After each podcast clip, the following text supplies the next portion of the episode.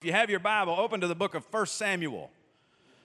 1 Samuel. If you can't find it, go to 2 Samuel, and it'll be right before that. If you can't find that, it'll be on the screen in a minute, so it's okay. In 1 Samuel, we'll be beginning in, verse 14. 1 Samuel 14, verse 1, the Bible says, One day Jonathan, son of Saul, said to his young armor bearer, Come, let's go over to the Philistine outpost on the other side, but he did not tell his father. Saul was staying on the outskirts of Gibeah under a pomegranate tree in Migron. With him were about 600 men. Skip down to verse 6. Jonathan said to his young armor bearer, Come, let's go over to the outpost of those uncircumcised men. Perhaps the Lord will act on our behalf. Nothing can hinder the Lord from saving, whether by many or by few. To verse 13, Jonathan climbed up using his hands and feet with his armor bearer right behind him. The Philistines fell before Jonathan, and his armor bearer followed and killed behind him. In that first attack, Jonathan and his armor bearer killed some 20 men in an area of about a half an acre. Then panic struck the whole army, those in the camp and field, and those in the outpost and raiding parties, and the ground shook. It was a panic sent by God. Have you ever had a moment or come, come upon a situation that was full of opportunity and full of promise? And you were excited about the possibilities that were in front of you, but somehow it slipped away and nothing happened. You knew that you should go to the right. And there was some pull that kept you from going in that direction. There was so much opportunity to do good, but but but in those situations sometimes we choose to do nothing. We don't choose necessarily to do evil. We just choose to not get involved, to to stay in neutral, to not participate, just to not do anything. You know, we've probably all had experiences like that in our lives, maybe a lot of those types of experiences and why, why do those things happen when we don't get involved and do things as the Lord puts on our heart? I think one reason is that we have put so much emphasis on not making the wrong decision that we have become blind to the opportunities to do good. It, it seems like we have defined holiness more as what we separate ourselves from rather than what we give ourselves to. It, it seems that Christians are, are known for more for what we are against than from what we are for. But you know, if you think about it, at the end of our lives, the things that we'll regret the most are not those wrong, dumb decisions we've made, but, but the thing we'll regret the most is the life we failed to live because you cannot live a victorious life in neutral. God created us to just do something, not just to avoid what is wrong. In James 4 7, it says, If anyone then knows the good they ought to do and doesn't do it, it is sin for them. Before our text in 1 Samuel this morning, God had told Saul to wait seven days for Samuel to bring an offering to the Lord. But if y'all remember that passage, Rather than waiting on Samuel, Saul took matters into his own hands. Any of us ever take matters into our own hands this morning? See, but notice in our text today, Saul later, when he should have been leading those soldiers into battle, he chose to take a nap. His response to having messed up or to failure was not to learn from it and do better next time. His response to failure was to do nothing at all to be afraid, to be insecure, and just do nothing. Failure can sometimes paralyze us. But you know, success has dangers as well. Success can give us the fear of losing what's been gained. See, it seems like sometimes the more we move with a God given urgency and a God given passion in our life, the more God seems to bless your life. And you know what? The more God blesses your life, the more you have to lose. And the more you have to lose, the more you have to risk. And the more you have to risk, then the higher the price of following Christ. And in some twisted way, God's blessings can become our greatest obstacle to following God. You know, we tend to think that if we follow God, everything should always be clear. We think if we're trying to do what God has for us, it should just always be very clear what direction that we should go in. One of my favorite passages of scripture is in Acts 16. You should read it this week when Luke describes his journey with Paul. Now, if anyone followed Jesus, it was Paul. He was a superhero of the faith. But let's read a few verses here in Acts 16, beginning in verse 6. Paul and his companions traveled throughout the region of Phrygia and Galatia, having been kept by the Holy Spirit from preaching the word in the province of Asia. And when they came to the border of Mysia, they tried to enter Bithynia, but the Spirit of Jesus would not allow them to. So they passed by Mysia and went down to Troas. During the night, Paul had a vision of a man standing and begging him in Macedonia, Come over and help us. And after Paul had seen the vision, we got ready at once to leave for Macedonia, concluding that God had called us to preach to them. Basically, Paul had no idea where to go. At first, he went to Asia, and the Spirit prevented him from going to Asia. He was going to preach the gospel, he was going to do kingdom work, but the Spirit prevented him from going to Asia. But hear this this morning Paul didn't know where he was going, but Paul knew why he was going. See, and we need to reclaim some, some passion this morning and not be so concerned about the wheres. Where was God have me to go? Where God has you to go is not the big deal. It's why God has you to go there. It's to further his kingdom. See, if we'll focus on the whys, then we'll quit walking around with our with our shoulders slumped down, looking depressed, looking like somebody, I don't know, stole our dog or something. I mean, do you ever I don't mean to be sacrilegious, but I'll tell you the truth. If all I knew of Jesus was what I saw in some professed Christians, I wouldn't want anything to do with him. I see Christians walking around with their shoulders slumped, poor, pitiful me. What are you talking about? If you are in Christ, you are a child of the Most High King. What do you have to be down about? I'm not saying there's not problems, and I'm not belittling anything you go through, but in the end, you're gonna die and go to heaven. What is there to be so down about? Get some passion in your life. Quit focusing on the thou shalt nots and get some passion and some enthusiasm in your life. You know, I'll tell you, if you read the Bible, this is an extra for you this morning. If you read the Bible, it actually helps you. It does. So, a few of us have been trying to start up a little introductory dream center here in the area. Excited about it. Help some people in some in addiction recovery, homeless, sex trafficking, whatever. Just help people in the name of Jesus. We're not doesn't matter which, we just want to help some people in the name of Jesus. And, and so we thought we had a location here that would work. And, and it didn't work. And then we thought we had a location here and it didn't work. I've never had such a hard time spending money in my whole life. It just, it, it wouldn't work. And I was, honestly, I was starting to get a little discouraged. And I read this about Paul. I haven't failed. We haven't failed. He didn't fail in the first two places he was going. They took him to the right place. We haven't failed. We're just one step closer to that which God has for us. So when you get a little down, it's amazing if you'll get in this book. If you'll get in the Bible, God will speak to you and He will encourage you. We need to understand we are representatives of Jesus Christ. We are representatives. If you're a Christian, it's not a question of are you a representative. You are a representative of Jesus Christ. You may be a neutral representative, you may be a poor representative, but you are a representative of Jesus Christ. Get out of being stuck and having your focus being not to do evil. If you'll get your eyes on Jesus, that stuff all takes care of itself. I don't know about you, there's a longer list of things I shouldn't do than I can get to. Just as I seem to kind of plug a leak here, I don't know about y'all, but it kind of springs over here. Follow me around, you'll see it. It won't be hard to find. And then just as I get this plugged up, then, then it seems like there's a leak. But you know what? When I get my eyes off of that and I get my eyes on Jesus, all that stuff takes care of itself. We don't need to focus on the what we shouldn't do.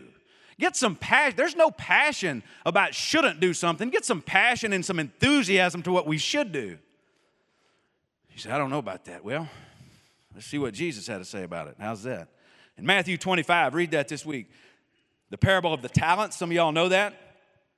He called that servant that buried his talents and did nothing. He called him wicked and lazy. You say, well, that's pretty harsh. Keep reading. Down in verse 30, it says, And cast the unprofitable servant into outer darkness where there is weeping and gnashing of teeth. This topic this morning is serious. Just do something. Search yourself. Are you doing anything for the Lord? Not if you intended to do something for the Lord. Are you doing anything for the Lord? Not just coming to church every now and again, not just coming to church every Sunday. Are you doing anything for the Lord? If not, I want to ask you this morning have you ever met Jesus? Have you ever truly met Jesus? Because you can't know Jesus. You can't have a personal relationship with the creator of the universe and not have some passion and some enthusiasm inside of you.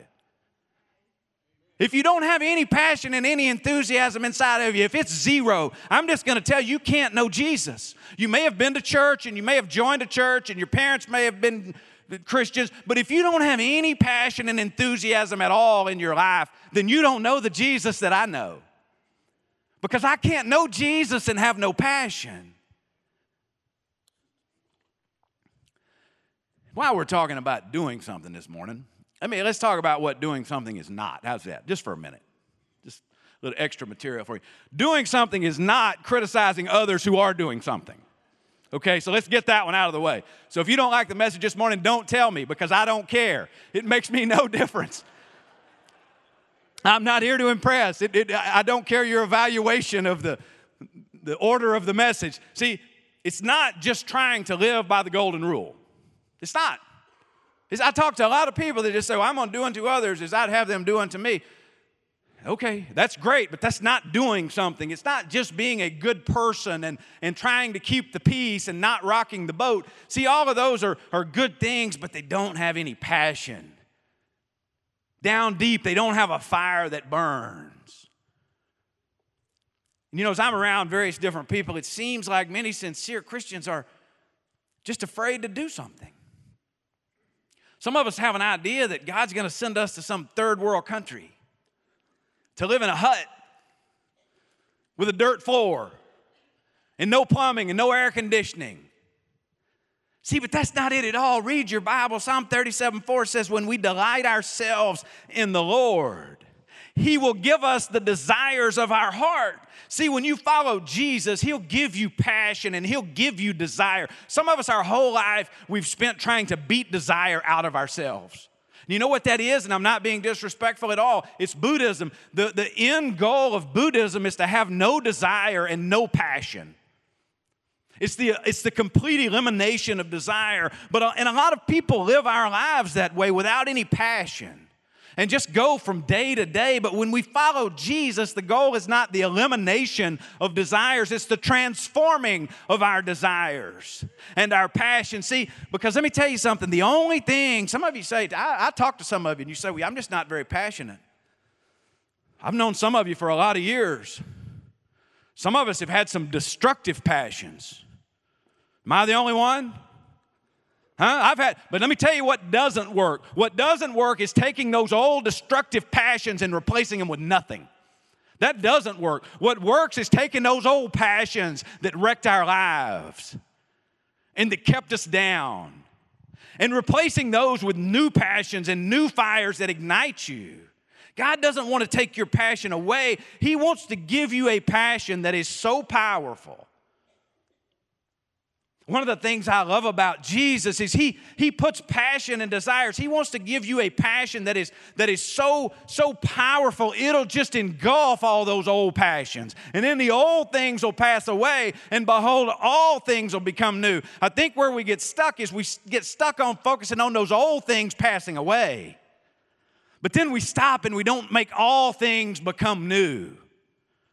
He who has been forgiven much has much to give thanks for. Maybe it's just me this morning, but I have a heart of thanksgiving. Maybe I know how much I've been forgiven. Hmm? Y'all don't know how much you've been forgiven? That'll put some passion in you. He wants us to have a fire that, that, that creates light, not a fire that creates devastation. And, and some of you here this morning keep waiting on God to do something in your life. And God is waiting on you to do something. And you're saying, Oh God, when? And He's saying, I don't know, when? And you're saying, Oh, I'm just waiting on the Lord. Let me help you with something if I could this morning. You're not that fast. We've kind of rewritten the Bible a little bit. We wait on the Lord to do what He does. Some of us out here today are waiting on the Lord to do what we're supposed to do. Oh, I'm just waiting on God. What are you waiting for? Waiting on and God to tell me what to do. Read your Bible. Go ye therefore. He's already told you. Get this, you've got a green light. Go. Go ye therefore. Make disciples, share Christ. Don't get stuck just doing nothing except things for ourselves. That's so empty. And don't get stuck thinking, well, it's not that I'm not doing anything for God. I'm just I'm just still here waiting. That's an excuse to do nothing. Because there's a direct relationship between passion and initiative. The more passionate you are, the more proactive you'll be. You know what? You may boldly mess a lot of stuff up. That's okay. I would rather boldly mess a lot of stuff up trying to do something for Jesus than to do nothing. Mess some stuff up. Some of you never messed anything up in your whole life. Do something for the Lord. Fail. Redefine what failure is. It's not failing. The devil's going to tell you, oh, you're a failure. You tried and it didn't work. Keep going. Keep going. Motion creates momentum. Just do something. Don't buy into that stuff that it's all about talent or, or giftedness or intelligence. It's about moving out of passivity. Listen, this morning, I want to help you with something. When you are truly following Christ, this is going to be a new one for you this morning. When you're truly following Christ, you can trust your passions because He's put those passions and those desires. Some of you, your whole life, have run from your desires and run from your passions. Delight yourself in the Lord, then it'll be the dawning of a new day for you. You'll be able to trust your passions. You say, I don't want to follow God because then I won't be able to do what I want to do. Let me tell you something. If you're truly following God, you will be able to do what you want to do and be right in the center of His will. Because He put those passions in your life. Get this junk of all these rules you got to keep. There's so many rules, I forget all of them. I don't even, but, but, but get your passion on Him. Then you can use your passions as a compass and as a guide. But some of you say, what if I try to jump in there and do something for God and it's the wrong thing? Wasn't, my, wasn't his exact plan for my life. Let me tell you what will happen. Is one, it'll bring the per- person in that it was their plan, God's plan for their life. And two, it'll make clearer to you what it is God does have something for you to do. So if you do the wrong thing for God, it's still a win win. Get in the game, get, out, get off the sidelines. A lot of people seem to have a spiritual gift of identifying problems and telling other people how to solve them. Anybody know anyone like that? If you don't know someone like that, then it's you. And, and they think that their contribution to society is just to go around and identify problems and point them out and tell others what they need to do to fix those problems. See, but God rarely shows you a problem that, that needs a solution so you can point it out to someone else. God puts those things on our heart so that you can have some passion about doing something to fix it.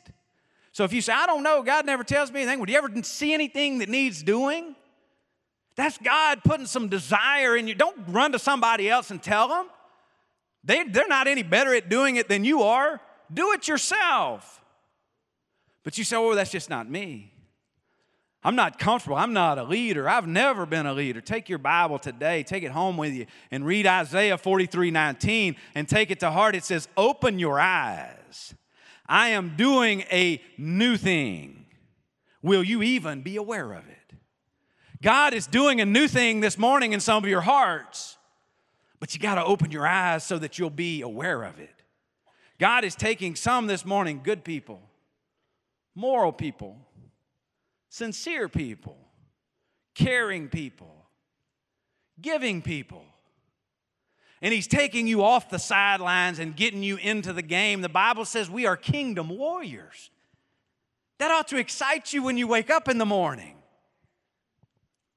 Listen this morning do what you do know, and then you'll know more what to do next.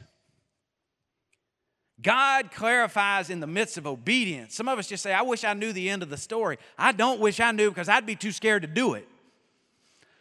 13, 14 years ago, the Lord put on my heart to start a ministry to help those in the prisons and homeless and just the less fortunate. I had no inkling at that point that I needed to share the word. So I did what we do. I told my brother, I said, hey, we need to go share the word. So we went out to the prison one day and he talked for a few minutes and I was sitting there getting my notes out ready to listen. And he said, and now my brother's going to come up and give the message this morning. well, what do you do? And I said, well, I think he misread maybe the Lord's direction there. And then some three or four weeks later, uh, I was at work one Wednesday afternoon, about four o'clock, phone rings, it's dad. He says, Hey, uh, your brother has had a medical procedure in, in the medical center.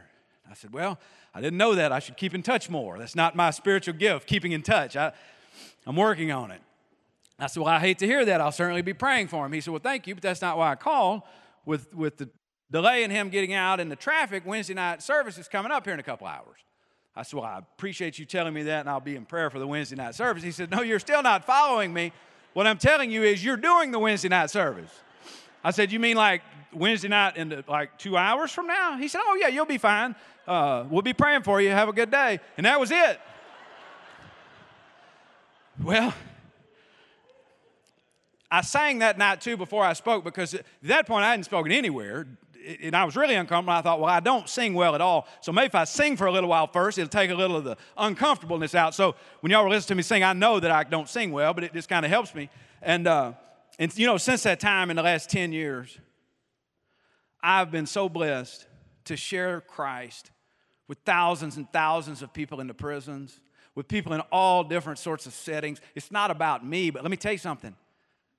God gave me a little thought of what I needed to do. I think of how many times I've missed that. On that one occasion, though, God gave me a little thought of what to do, and God blesses in obedience. So don't want more of the picture, because if you're anything like me, you would be scared if you have more of the picture. Just take that next step. Let God do the rest. See, remember this if you don't remember anything else this morning, the key is not the ability to read God's mind. The key is just to know God's heart. Some of us spend so much time saying, if I could just get into the mind of God and know what He has for me in this situation. And I don't, uh, I know there's some things that are hard to figure sometimes, but we make it a lot harder than it is. If we just know God's heart, God's heart is that we share Christ with everybody that we can. That really makes it pretty simple. In our text this morning, while everyone else slept, Jonathan woke up and he decided he needed to make a difference in his world. You know, maybe there's a touch of insanity to thinking you or I can really make a difference in our world, knowing all our faults, all our shortcomings, all our limitations. Maybe it's a little crazy to think that we might be able to change the course of history. And sadly, the world is full of people that just wake up trying to make it through the day and get to the next day. And I'll say this if that's normal, I vote for abnormal. I vote for a little insanity where we throw caution to the wind and just follow God wherever it is that He leads us. You know, my favorite part of this text this morning we read is where Jonathan told his armor bearer, he said, You read it this week and, and think on it. He said, Come on, let's go over to the outpost of those uncircumcised men. Perhaps the Lord will act on our behalf. Of all the books you could read on leadership, of all the seminars you could attend, that's not how they would script you to say that. He said, Hey, there's two of us. Let's go pick a fight with a thousand giants, and who knows, maybe God will show up. That's what he said. See, but Jonathan understood everything isn't guaranteed. See, the Bible tells us to count the cost. The Bible doesn't tell us to wait till all the money's in the bank. We need to count the cost, but we need, don't need to wait on all the questions to be answered. Jonathan had a spirit of just do something. And he went on to say, Nothing can hinder the Lord from saving, whether by many or by few. Jonathan stood on God's word. Earlier in 1 Samuel chapter 7, Samuel spoke to the house of Israel, saying, If you return to the Lord with all your hearts, then put away the foreign gods and the Ashtoreths from among you, and prepare your hearts from the Lord, and serve him only. He will deliver you from the hand of the Philistines. Jonathan stood on God's word and he said, Come on, maybe, just maybe, the Lord will work on our behalf. See, it's easy to want a guarantee. But we should follow Jonathan's example and, and just say, Who knows? Maybe the Lord will show up. Hebrews 11, that honor roll of faith, they didn't have a guarantee. Remember what God told Abraham? And then Abraham, by faith, Abraham obeyed when he was called to go out to the place which he would receive in his inheritance and he went out not knowing where he was going. Seems kind of ridiculous to me. He left not knowing where he's going. That's not normal, see? But we need a little not normal in us. I think the problem is we have not been transformed. We've been conformed to this world. We're too concerned with what's normal than we are with reaching the world with the gospel of Jesus Christ. We need to renew our minds and transform our minds. Abraham wasn't normal.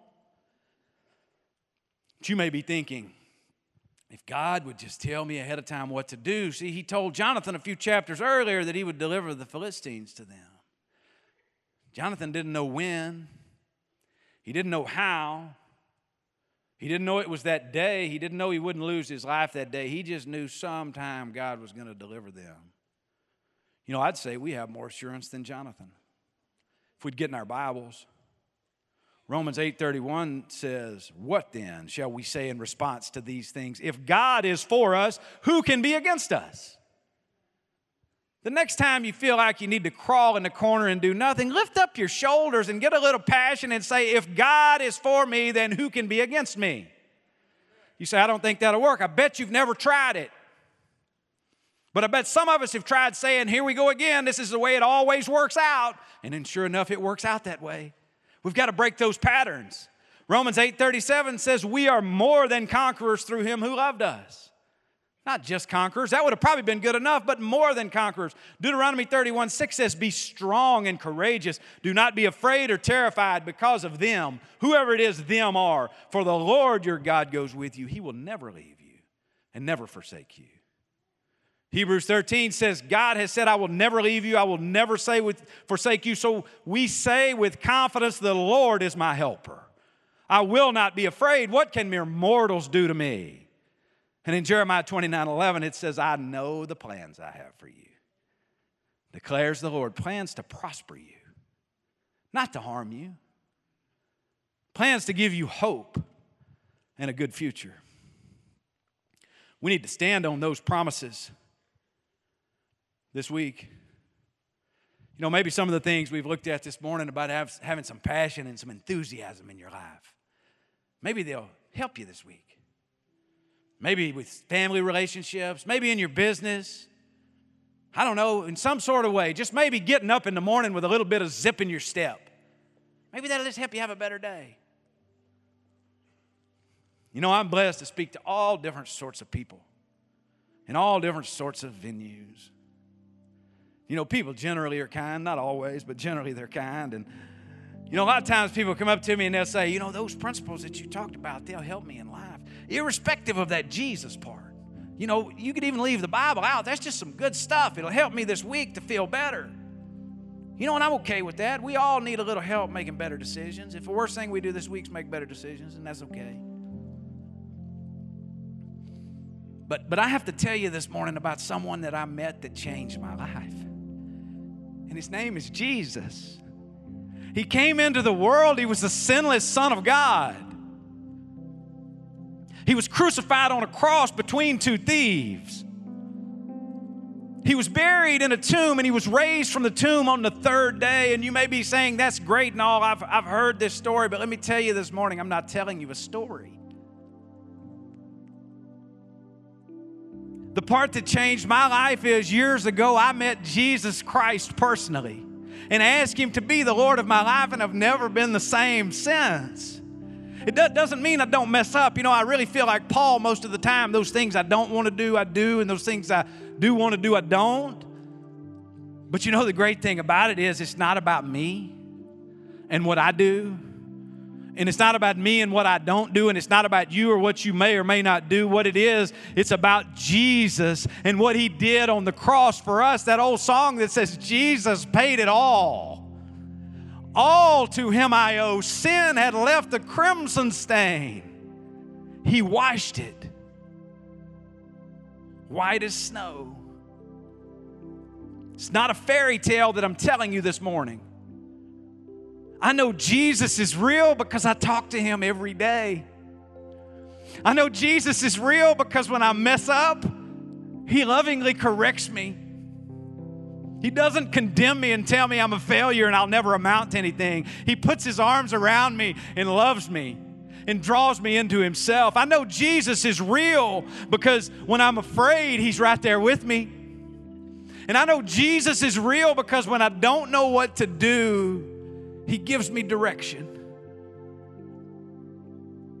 And some of you here today, may be vaguely familiar with Jesus. Some of you here may be a step past that. Some of you may know about Jesus. But you don't know Jesus personally. And what you need to do this morning is you just need to do something. And that something is as Jesus Christ into your heart. Romans 10 9 says, if you confess with your mouth, you can't get saved without confessing with your mouth plenty of us have made enough bad confessions with our mouth. Some of us this morning need to confess Christ.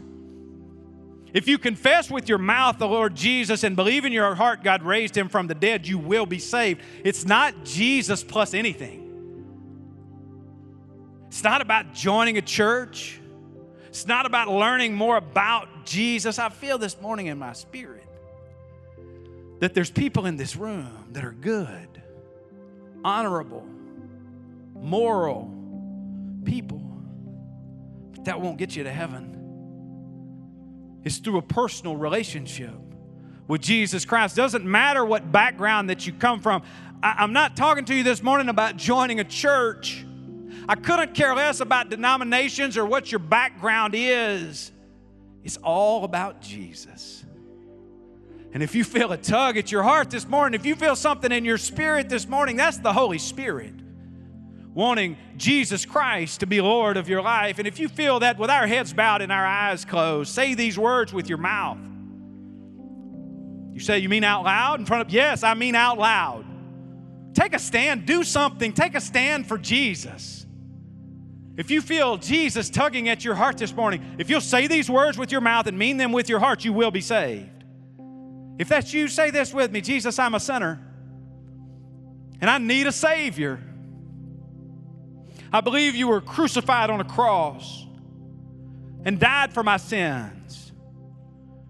I believe you were buried in a tomb. And I believe you rose from the dead.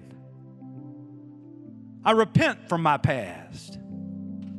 Forgive me of my sins. I ask you to be Lord of my life. I trust my future with you. Thank you, God, that you'll never leave and never forsake me. The angels in heaven, the Bible says the angels in heaven rejoice when one sinner comes home. I know there's rejoicing in heaven this morning. Many in this room have accepted Jesus as Savior, but, but just need to get off the sideline and get in the game and just do something.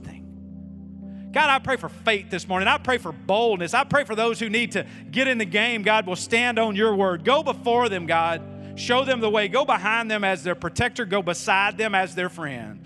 Open, God, we thank you for doors of promotion that you're opening this morning. We also thank you for doors of protection that you're closing.